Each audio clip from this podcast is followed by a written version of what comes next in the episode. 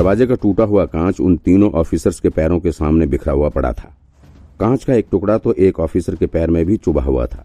उधर अभी जो चेयर उठाकर विक्रांत ने फेंका था, वो किसी को लगा तो नहीं, लेकिन कमरे के एक कोने में वो चेयर भी लुढ़की हुई पड़ी थी।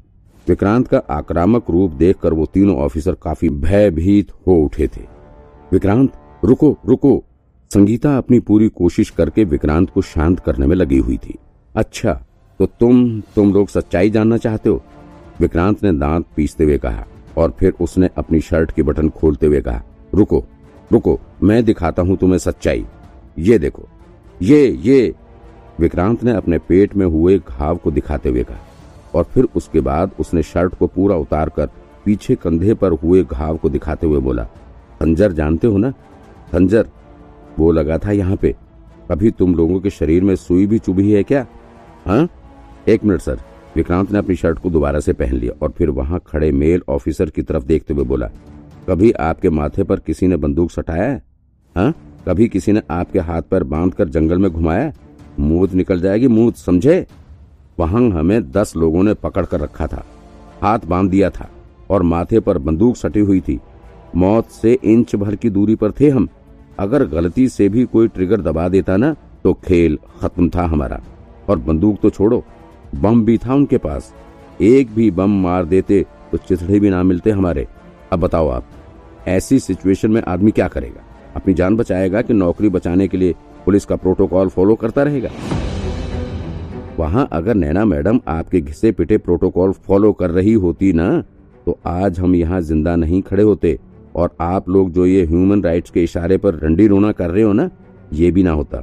अगर हम प्रोटोकॉल फॉलो किए होते तो इस वक्त आप लोग हम दोनों के शहीद होने पर आँखें नम करके जय हिंद के नारे लगा रहे होते और वो साले क्रिमिनल्स भाग कर कहीं मौज कर रहे होते। फिर आपकी पुलिस टीम उन्हें पकड़ने के लिए चप्पल घिस रही होती और फिर प्रोटोकॉल फॉलो करते करते वो भी शहीद हो उठते।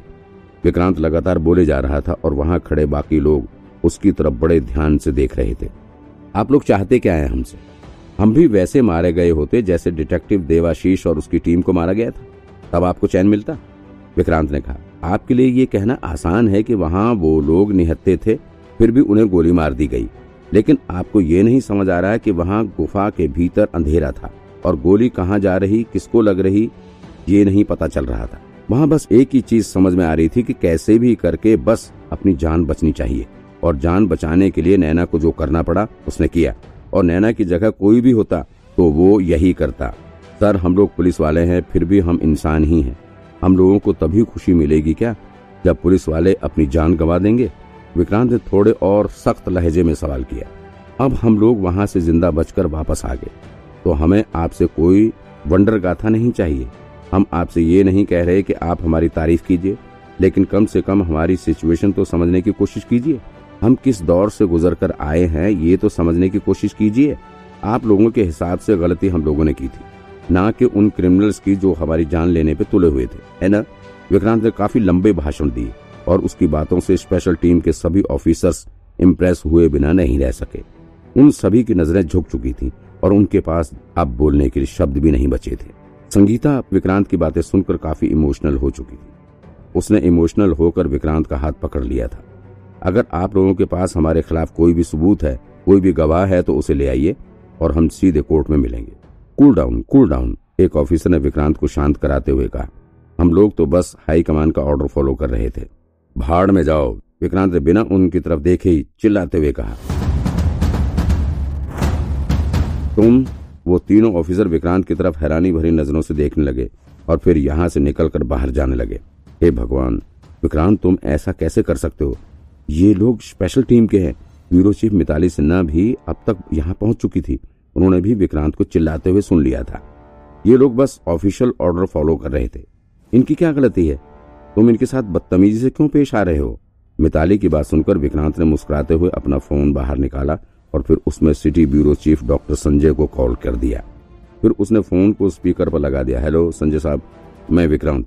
हाँ विक्रांत बोलो। डॉक्टर संजय की आवाज़ दूसरी तरफ़ से सुनाई पड़ी। एक बात मैं आपको साफ़ साफ़ बता रहा हूँ। अब अगर कोई स्पेशल टीम का ऑफिसर आकर नैना मैडम को परेशान करने की कोशिश करेगा तो मैं उसकी टांगे तोड़ दूँगा। प्रॉमिस है आपसे। इतना कहकर विक्रांत ने तुरंत फ़ोन रख दिया। उसने डॉक्टर संजय का रिप्लाई भी नहीं सुना। विक्रांत, तुम पागल? ब्यूरो चीफ मिताली विक्रांत की बात सुनकर दंग रहेगी। अब वो कुछ भी आगे बोलने की हालत में नहीं थी। वो तीनों इन्वेस्टिगेशन ऑफिसर भी कंफ्यूज रह गए। उन्हें यकीन नहीं हो रहा था कि आखिर उनसे लोअर रैंक का ऑफिसर इस तरह कैसे बात कर सकता है। लेकिन विक्रांत यहीं नहीं रुका, बल्कि वो अपने दांत पीसता हुआ उनकी तरफ़ बढ़ते हुए बोला, अब क्या टांग तुड़वा कर ही जाओगे तुम लोग? ये सुनकर वो तीनों ऑफिसर तुरंत ही यहाँ से जाने के लिए मुड़ गए। हम्म। खुद ब्यूरो चीफ मिताली ने भी गहरी सांस छोड़ी और फिर वो भी यहाँ से बाहर निकल गई। उनके जाने के साथ ही यहाँ से भीड़ लगाए हुए बाकी के पुलिस वाले भी चले गए। इस वक्त विक्रांत के गुस्से को देखकर किसी ने भी बोलना उचित नहीं समझा। अब कमरे में सिर्फ़ विक्रांत और नैना बचे हुए थे। विक्रांत आगे बढ़कर नैना के पास पहुँचा और उसने नैना के कंधे पर हाथ रखकर उसे संभालने की कोशिश की। फिर विक्रांत नैना को लेकर पुलिस डिपार्टमेंट के कार पार्किंग में ले गया। फिर उसने नैना को उसकी गाड़ी में बैठाकर खुद ड्राइविंग सीट पर जाकर बैठ गया। इसके बाद विक्रांत गाड़ी लेकर नैना को उसके घर ड्रॉप करने के लिए निकल पड़ा। नैना अभी तक काफ़ी गहरे सदमे में थी। वो कुछ नहीं बोल रही थी। नैना को इतना शांत होते विक्रांत पहली बार देख रहा था। उसे नैना को इस हाल में देखकर काफ़ी दुख हो रहा था। गाड़ी ड्राइव करते हुए ही विक्रांत ने नैना की तरफ़ देखते हुए कहा, नैना, तुम चिंता मत करो। ज़्यादा मत सोचो। तुमने जो किया, सब ठीक है। कुछ गलत नहीं किया तुमने नैना चुपचाप बैठी रही। उसने कुछ भी जवाब नहीं दिया। फिर विक्रांत ने अपना एक हाथ नैना के कंधे पर रखते हुए कहा, नैना, तुम बिल्कुल फ़िक्र मत करो, मैं तुम्हारे साथ हूँ। और हमेशा रहूँगा। और ये भी ध्यान रखना, मैं हर कदम पे तुम्हारे साथ हूँ। तुम्हें अगर नौकरी छोड़नी पड़ी तो मैं भी छोड़ दूँगा। तुम्हें अगर जेल जाना पड़ा तो मैं भी तुम्हारे साथ जेल चलूँगा। चाहे मुझे उसके लिए कोई क्राइम ही क्यों न करना पड़े। लेकिन नैना, तुम इस तरह शांत मत रहो। तुम उदास मत रहो। मैं तुम्हें ऐसे उदास नहीं देख सकता।